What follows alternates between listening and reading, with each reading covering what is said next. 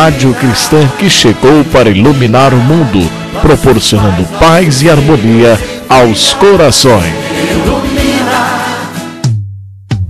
Programa Despertando Consciências, com o catedrático que transmite paz em todas as situações.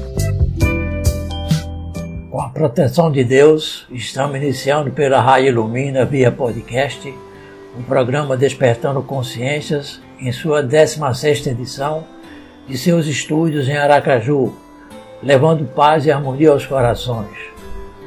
Dando cumprimento aos nossos propósitos, teremos hoje mais uma novidade. Além da programação normal, a arte de quem se dedica ao ensino em qualquer grau, daremos continuidade ao estudo e pesquisa do Espiritismo no Brasil, trazendo para a atualidade referências sobre os ex-presidentes da Casa Massa Nacional, a FEB, Federação Espírita Brasileira, que se tornou um ponto de apoio da espiritualidade superior a fim de atuar em nosso país e também no globo terráqueo. O entrevistado de hoje, conforme já demos uma dica há poucos instantes, é um jovem professor que tem conquistado seu espaço com muito empenho e dedicação Trata-se de Emerson Olivier Vieira da Silva, professor de ensino superior nos cursos de Administração, Contabilidade, Engenharia da Produção, das áreas de Interiores e Odontologia. Pós-graduação em Didática e Metodologia do Ensino Superior pela FSLF. Mestre em Desenvolvimento Regional, Economia, pela UFS que vai passar interessantes informações sobre a cátedra do ensino do seu dia a dia. Abordagens muito interessantes. Vale muito esperar um pouco o que tem a nos dizer o professor Emerson. Já já estaremos com ele no ar pelas ondas da Rádio Lumina via podcast. O intervalo musical traz uma mensagem musical dedicada ao aluno e ninguém melhor do que o saudoso rei do Baião, Luiz Gonzaga, cantando o ABC do Sertão. Solicitamos ao responsável pela técnica da emissora colocar no ar o sempre lembrado Luiz Gonzaga.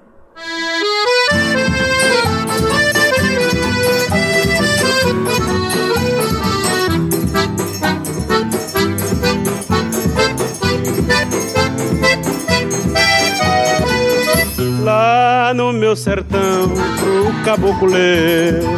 Tem que aprender um outro ABC. O J é G, o L é o S é mas o R tem nome de rei. O J é G, o L é o S é mas o R tem nome de rei. Até o Y, lá é Psilone, o M é o N é. O FF, o G chama-se G. Na escola é engraçado ouvir-se tanto E. A, B, C, D, P, Q, L, M, N, P, Q, R, T, V, Z. Lá no meu sertão, pro caboclo tem que aprender um outro ABC. O J G, o L é L, o S Si, mas o R tem nome de rei. O J G, o L é L, o S Si, mas o R tem nome de rei. Até o Y, lá é Psilone, o M MEI, o N Nê. O FF, o G chama-se G. Na escola é engraçado ouvir-se tanto E. A, B, C, D, P, Q, L, M, N, P, Q, R, T, V e Z.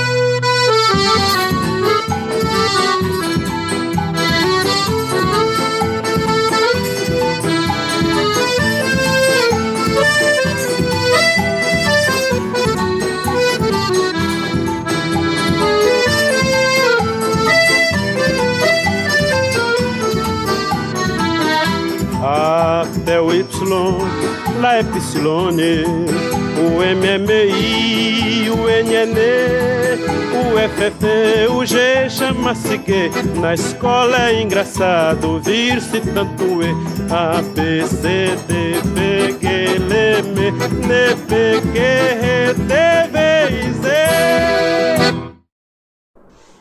Passaremos agora ao bloco Estudo, Pesquisa do Espiritismo no Brasil, focando os ex-presidentes da FEB. Vamos recordar o que foi abordado na edição da semana passada. Manuel Justiniano de Freitas Quintão foi oitavo, décimo e décimo quinto presidente, mandatos 1915, 1918, 1919 e 1929. Visitou várias vezes Chico Xavier em Pedro Leopoldo, tendo sido o responsável pela publicação da Parnaso de Além Túmulo pela FEB em 1932. Luiz Olímpio Guilhom Ribeiro foi o 11º e 16º presidente, mandatos 1920-1921 e 1930-1943. Exerceu vários cargos na FEB durante 26 anos e durante a sua gestão foram publicados o primeiro e dezenas de livros iniciais psicografados por Chico Xavier e em 1939 foi inaugurada uma pequena oficina gráfica na então sede da FEB. Vamos agora saber o que, quem foram os próximos presidentes. Luiz Barreto Alves Ferreira foi o 13º presidente. Mandato 1925-1926. Nasceu em Fortaleza, no Ceará, em 1890 e desencarnou no Rio de Janeiro em 1944. Trabalhou como oficial da Marinha e da Nascente Aeronáutica. Tornou-se espírita em 1908, exercendo cargos administrativos em diversas instituições do Rio de Janeiro e de Recife. Praticou mediunidade curadora, de passes e receitista. Ingressou no Grupo Ismael em 1916. Atuou como terceiro secretário e vice-presidente da FEB. O trabalho assistencial e atenção às crianças eram uma de suas marcas. Sua atuação foi caracterizada principalmente pelo amor ao próximo. Francisco Vieira Paim Pamplona foi o 14º presidente, mandato 1927-1928. Nasceu em Sampaio, Rio de Janeiro, em 1872 e desencarnou do Rio de Janeiro em 1955. Na Marinha chegou a ser almirante integrou a administração do asilo de órfãos na Nádia Franco e foi membro do Conselho da Casa da Mãe Pobre. Atuou também como membro do Conselho Fiscal e do Conselho Superior da FEB. Cumpria suas obrigações com sutileza e simplicidade. Na próxima edição, apresentaremos mais dois ex-presidentes. A pontual colega Viviane já se encontra nos estúdios da emissora e pronta para entrar no ar. Solicitamos que tenha só um pouquinho de paciência para que possamos colocar no ar mais uma mensagem musical. Para a alegria dos nossos queridos ouvintes, vamos apresentar Isaías e seus chorões, interpretando música de Valdeir Azevedo, Pedacinho do Céu. Solicitamos ao nosso prezado amigo da técnica colocar no ar essa formidável composição, um dos clássicos da MPB.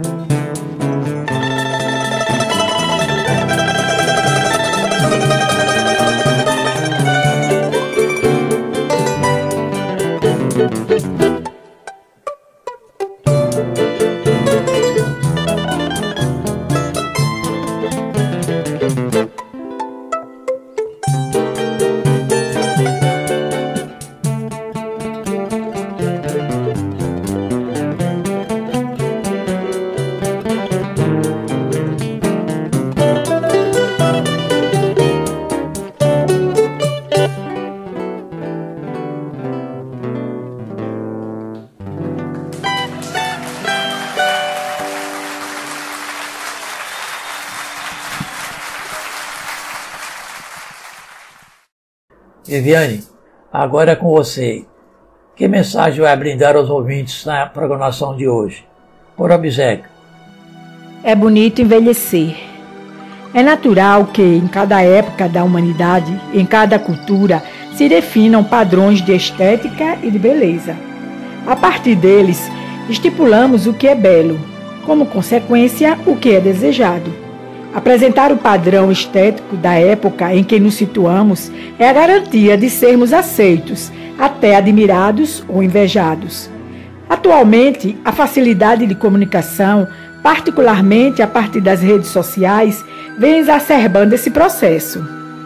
Como todos nos vemos e nos encontramos virtualmente, o desejo de nos apresentarmos conforme os padrões estéticos estabelecidos ganha, não raro, patamares de desequilíbrio físico ou emocional. Nessa competição que muitos nos permitimos, o aparentar e o possuir adquirem status equivocados. A partir disso, envelhecer passou a ser abominável para alguns de nós. Não aceitando o envelhecimento como um processo natural da vida, o encaramos como algo a ser evitado, algo do qual devemos escapar, de qualquer maneira, a qualquer preço, como se possível fosse. Como resultado, alguns nos tornamos figuras estranhas, simulacro do que éramos, tais as alterações nas feições e corpos, depois de vários procedimentos estéticos e cirúrgicos. Esforço em vão, pois que o caminhar certo e seguro do tempo é incontornável. Esse medo de envelhecer, envolto pela ilusão imposta por padrões de aparência, muitas vezes nos impede de refletir sobre as oportunidades e conquistas da maturidade. As experiências vividas, os amores, os ganhos e as perdas fazem de nós pessoas ímpares. Nossas experiências diárias são riquezas que nos permitem desfrutarmos, ao longo do tempo, de uma visão mais lúcida e clara da vida.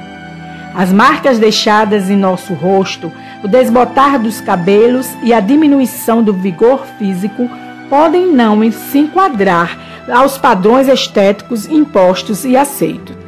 Porém, são marcas do quanto vivemos, atestando a possibilidade de entendimentos distintos de momentos vividos a beleza na experiência adquirida de nos calarmos diante de uma discussão, entendendo que logo mais tudo passará. Os ânimos se acalmarão, possibilitando-nos então conversarmos de maneira tranquila. A beleza em nosso olhar sereno, por entendermos que daqui a pouco as coisas serão diferentes e tudo se ajustará. Também a beleza no corpo que vai se moldando ao peso dos anos instrumento abençoado de que nos servimos para o adquirir de tantas experiências. Quantos quilômetros terão percorrido os pés de um ancião? Quantas vezes seu coração já pulsou? Quantas imagens de alegria ou de dor seus olhos fitaram? Isso é envelhecer. É o resultado do acúmulo de aquisições realizadas em mais uma etapa da vida. E esse acumular dos anos fala de maturidade, também de prenúncio do retorno para o verdadeiro lar. Entendamos então que a beleza da criança que engatinha, do vigor da juventude ou do rosto marcado na velhice é a mesma.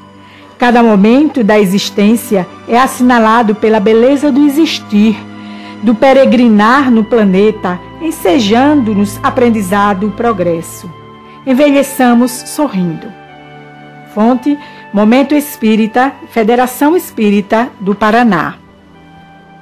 Teremos na entrevista de hoje mais um companheiro aracajuano. Na abertura do programa já adiantamos alguma coisa sobre o mesmo. Porém, vamos complementar com mais alguns dados sobre Emerson Olivier, que além de ser mestre em educação pela UFS, tornando-se professor universitário, Além do mais, é musicista profissional, exímio contrabaixista e muito requisitado por diversas bandas de nossa capital em suas apresentações públicas. Um capítulo à parte é a sua participação já faz um bom tempo na criação de uma banda, a Banda Aue, composta por ele, João Sena, Sergival, Tizil e Almeida Júnior, com muitas apresentações, fazendo muito sucesso. Nasceu em berço espírita e frequentou a juventude espírita na cidade de Cachoeira, na Bahia, quando seus pais passaram por um período residendo nessa cidade.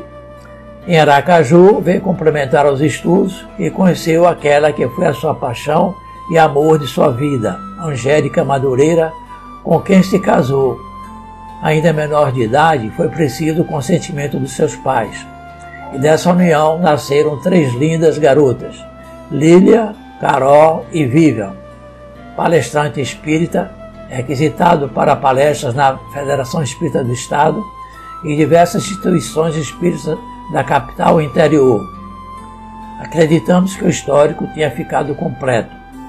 Antes de entregarmos os microfones para ele, vamos para a nossa harmonização musical e fazer ao mesmo tempo uma homenagem dedicando a ele e sua esposa uma canção com a cantora Valda Sedícias interpretando Alma Gêmea, poema que o senador Romano Publio Lentulus dedicou a Lívia, sua esposa, transformada em linda canção.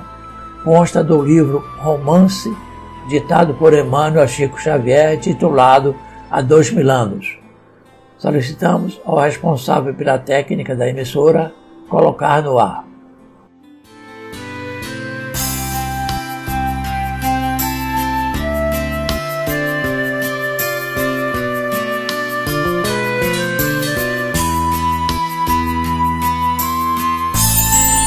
alma gêmea de minha alma, de luz da minha vida, sublime estrela caída das belezas da amplidão. Quando eu errava no mundo triste só no meu caminho. Chegaste devagarinho e me encheste o coração.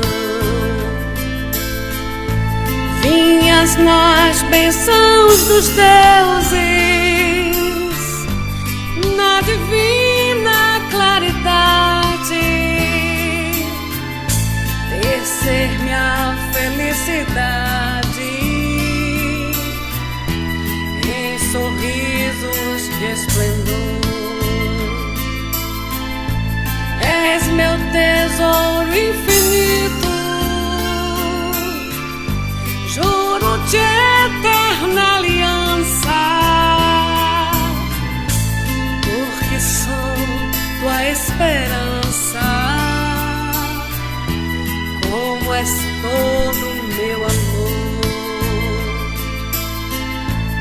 Alma gêmea de minha alma, se eu te perder algum dia,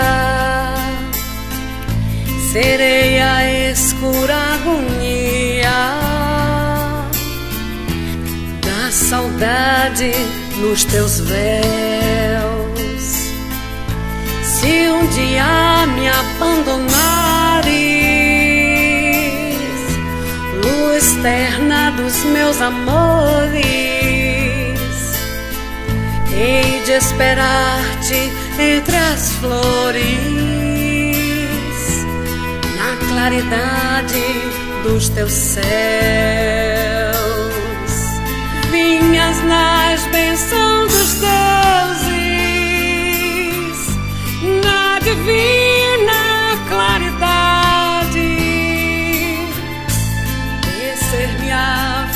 felicidade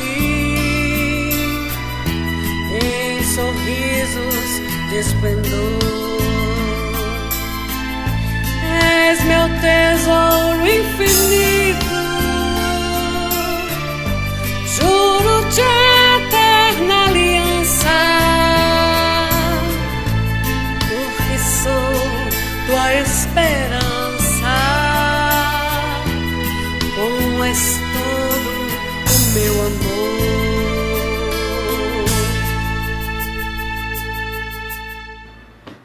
Meus caros ouvintes da Rádio Ilumina, é com muita alegria que aqui estou para conversarmos um pouco sobre a missão do professor.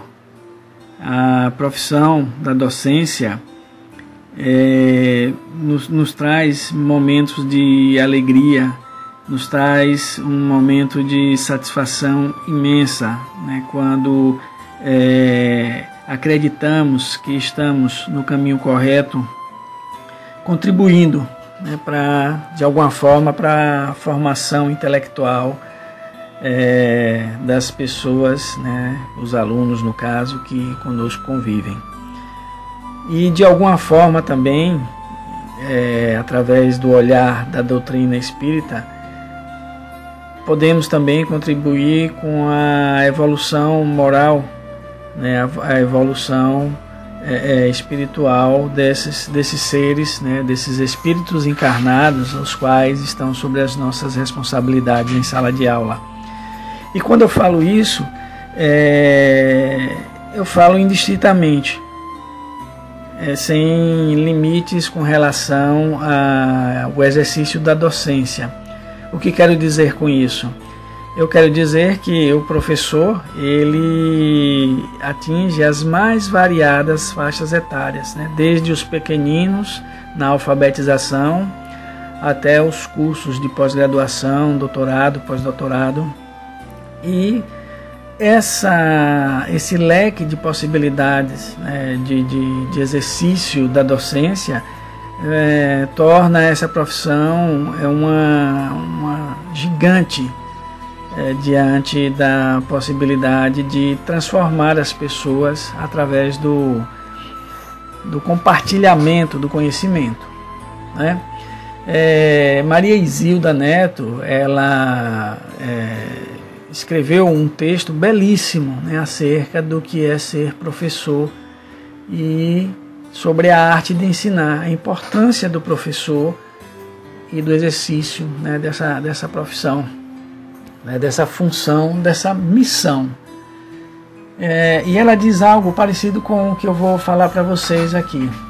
É, efetivamente, se nós considerarmos né, que ensinar é, a gente pode considerar como um sinônimo de educar, a gente vai perceber que a educação é toda uma influência exercida por um espírito sobre o outro no sentido de despertar, né, o processo de evolução.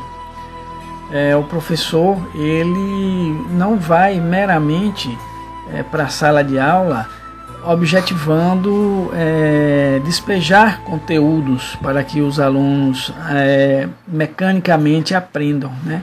O verdadeiro professor ele efetivamente ele vai se dedicar é, e perceber que está tendo uma oportunidade sem igual para a prática do altruísmo, para a prática da humildade, para a prática da caridade e do amor ao próximo, né, ensinamentos de Jesus. É, pensando assim, a gente vai entender que educar né, é estimular a busca da perfeição é despertar a consciência do aluno, né? facilitar o progresso, o progresso é, integral né? É, dessa relação é, que se dá entre aluno e professor. Né? É, e essa relação ela pode se dar é, em qualquer instância, em qualquer nível de educação. Né? Como eu falei no início, é, o leque de possibilidades, né, que vai da, da, da alfabetização até um pós-doc, por exemplo, é, é, fantástico. E assim a gente pode entender né, que partindo né, desse princípio, toda vez que um ser humano né, desperta algo de bom no outro, efetivamente é, se dá um ato de educação. Né? É, independente dos protagonistas, né, o educador e o educando, eles terem consciência disso, né, ou não. É, principalmente quando a gente fala de educação. Né? E aí a gente vai evidenciando o papel do professor no contexto socioeducativo. Não pensem que educar é uma tarefa simples. Educar é uma tarefa, uma tarefa complexa. Vai exigir uma carga intelectual vasta, vai exigir uma carga de conhecimento vasta também é, e muitas vezes vai exigir saber encarar situações, né? o saber trabalhar com determinado contexto, encarar desafios. O papel do professor é, hoje já não é como há muito tempo né? foi. É, já não é mais o mesmo do passado. Antes, o professor detinha todo o conhecimento passava aos seus alunos aquilo que havia estudado, sem reflexão, sem visão crítica, sem possibilidade de troca né, de experiências. Muitas das vezes na sala de aula, é, digo isso mais voltado para o ensino superior, que é aonde eu tenho as experiências, é, muitas das vezes o conhecimento do aluno, né, o conhecimento tácito, o conhecimento é, da, da, da, sua jornada de, de vida, da sua jornada laborativa, ele traz para a sala de aula essa discussão salutar dos assuntos. Né? Então a sala de aula é efetivamente um ambiente de troca de conhecimento. E aí é onde vem mais uma vez a possibilidade do professor exercitar a humildade, por exemplo, né, de reconhecer que o aluno tem conhecimento e que pode ser também compartilhado consigo e com os colegas que ali estão. Né? É, a relação professor-aluno ela deve ser cultivada né, cada dia. É, entendendo que um depende do outro. É, e assim, olha, ambos caminharão juntos, né? É, falando um pouco sobre a educação infantil, né, dos pequeninos, é, mas dos adultos também, a gente tem que reconhecer que o papel dos pais é a educação moral. É, os pais eles têm uma missão importantíssima também na formação do caráter, na formação moral e intelectual da criança. Né? É, e essa educação moral consiste nos valores verdadeiros da vida, né? que estão pautados na lei natural da vida. Que para o aluno é, ele vai é, é levar esses valores, né? Para o ambiente escolar e para o resto da sua existência aqui enquanto encarnado no nosso planeta Terra. Né? É... Nós não podemos, é, como os pais, delegar a responsabilidade de educar e moralizar os filhos né? É, ao professor. A responsabilidade de educar e moralizar é efetivamente dos pais. Né? O professor ele vai desempenhar o papel por vocação, né? com amor, vai inspirar o seu aluno a desenvolver-se integralmente, né? já que é o verdadeiro objetivo da educação não é meramente prover informação, mas estimular a consciência interna do aluno. Né? Corroborar com essa formação de berço que ele traz da família, do seio, do seu núcleo familiar, né? E ajudar na construção dessa evolução moral, né? E partindo e pensando assim, nós vamos citar alguns aspectos importantes né, de atitudes é, que promovem esse, esse desenvolvimento, essa possibilidade dessa troca e dessa complementação na formação moral, intelectual e espiritual do aluno. Né? Missão essa atribuída ao professor. Né? É, despertar o potencial do aluno ao invés de reprimi-lo. Né? Como fazer isso? Elogiando o esforço, né? ao invés de ignorá-lo. é, estimular a curiosidade pelo saber, respeitar o aluno sem impor seus valores pessoais. É uma, uma oportunidade ímpar de prática do altruísmo é, e da indulgência. Né? Ajudar o aluno a descobrir os dons, os seus dons, né? principalmente quando a gente consegue encorajá-los é, quando eles sentem dificuldades. Né? Tentar garantir aos alunos a oportunidade de igualdade, né? para que cada um aproveite de acordo com a sua capacidade. Isso é importantíssimo, entender que numa turma né, de 30, 40 alunos, nós temos ali uma, um universo heterogêneo de pensamentos, de origens, é, de conhecimentos. Então, é, é necessário que o professor tenha essa habilidade de oportunizar olha, igualdade de, de, de, de, possibilidades e de oportunidades para todos. Né? É, uma outra coisa importantíssima é corrigir os erros dos alunos, né, elevando a sua autoestima, mostrando-se entusiasta, né, é, colocando-os na condição de aprendizes, mas com capacidade para tal. Então, meus amigos, pensando dessa forma, nós é, temos a plena convicção de que a missão do professor ela é importantíssima não só para a formação intelectual de seus alunos, mas também para a sua evolução moral e a sua evolução espiritual. Deixo aqui o meu abraço imenso a todos os professores do Brasil. Quero lhes dizer que abracei essa profissão com muito amor, com muita dedicação e que colho de fato os frutos, né? Porque quando plantamos o bem, quando plantamos o amor, só podemos colher de volta o bem e o amor. Um abraço fraterno, que Deus nos Ponto final por hoje do programa Despertando Consciências pela Rádio Ilumina.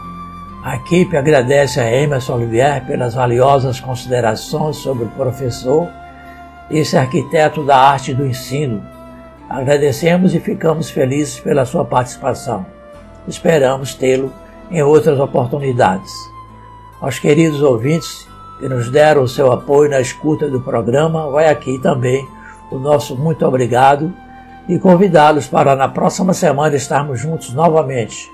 Que a bondade e misericórdia de nosso Pai Celestial nos dê uma semana de paz e harmonia.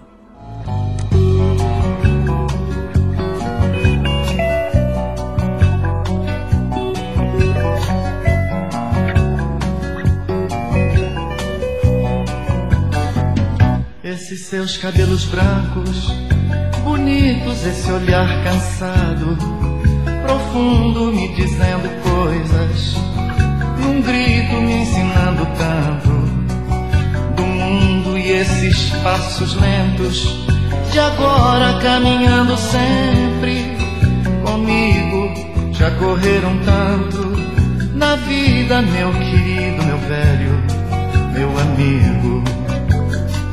Sua vida cheia histórias e essas rugas marcadas pelo tempo, lembranças de antigas vitórias ou lágrimas choradas. Ao vento, sua voz macia me acalma e me diz muito mais do que eu digo, e calando fundo na alma, meu querido, meu velho,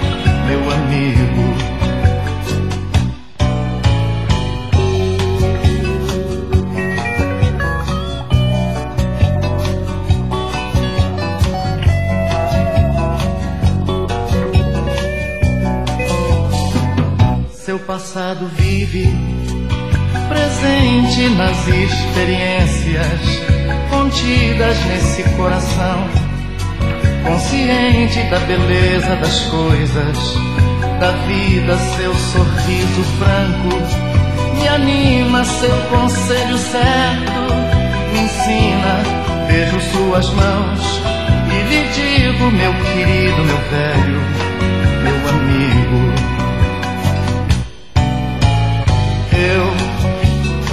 Já lhe falei de tudo, mas tudo isso é pouco diante do que sinto. Olhando seus cabelos